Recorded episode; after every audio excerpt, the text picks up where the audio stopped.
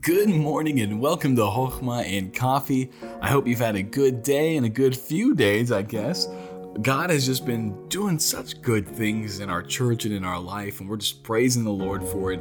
I know that these are difficult days with everything going on in Afghanistan, and so I do ask let's all be in prayer. I know you probably have been in prayer for our brothers and sisters who are over there in Afghanistan who are facing more persecution than we have ever ever experienced in our life um, over here. And so let's keep them in prayer for uh, peace, for courage to stand strong and be faithful to Christ in spite of all of these things going on. But let's jump into our Chokhmah today. We're in First John chapter 5, and we're going to be looking at verse number 7, which is such a good verse. It says this There are three that bear record in heaven the Father, the Word, and the Holy Ghost. And these three are one. This is so good. And so, as we're looking at this, what John is saying is if you look at verse number six, we talked about it last time. He was saying that there is the Spirit that bears witness that Jesus is the Christ, the Son of God, who came not by water only, but by water and blood. And so he's he's he's building on that, saying the Spirit witnesses Jesus is the Son of God, and he's proven it.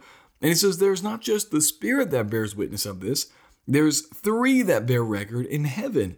The Father bears record of this, the Word bears record of this, and the Holy Ghost bears record of this. All three of these bear record that Jesus is the Son of God. And he says these three are one.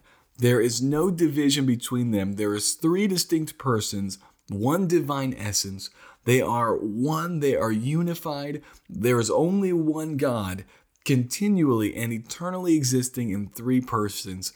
Friends, what a verse. And the beautiful thing is, all of them are in agreement that Jesus is the Son of God, and they would know. And so, friends, if you've been doubting that Jesus is the Christ, friend, can I encourage you to stop doubting and trust Him. Trust that God sent His Son into the world so that we might be saved. Believe on the name of the Lord Jesus Christ that He is God in the flesh, the second person of the Trinity.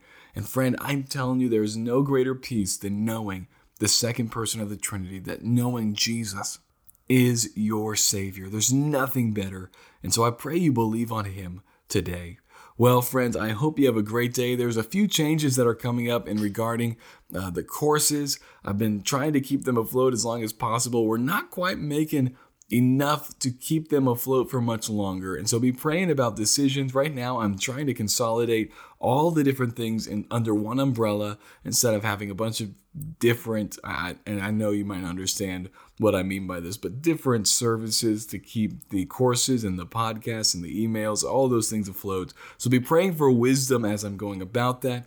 But I do, I'm so thankful for those of you who give, for those of you who support us, for those of you who listen regularly and uh, even respond in email with kind things of encouragement. Man, I am so grateful for you all, and I hope you have a great day. I pray that you have a blessed day.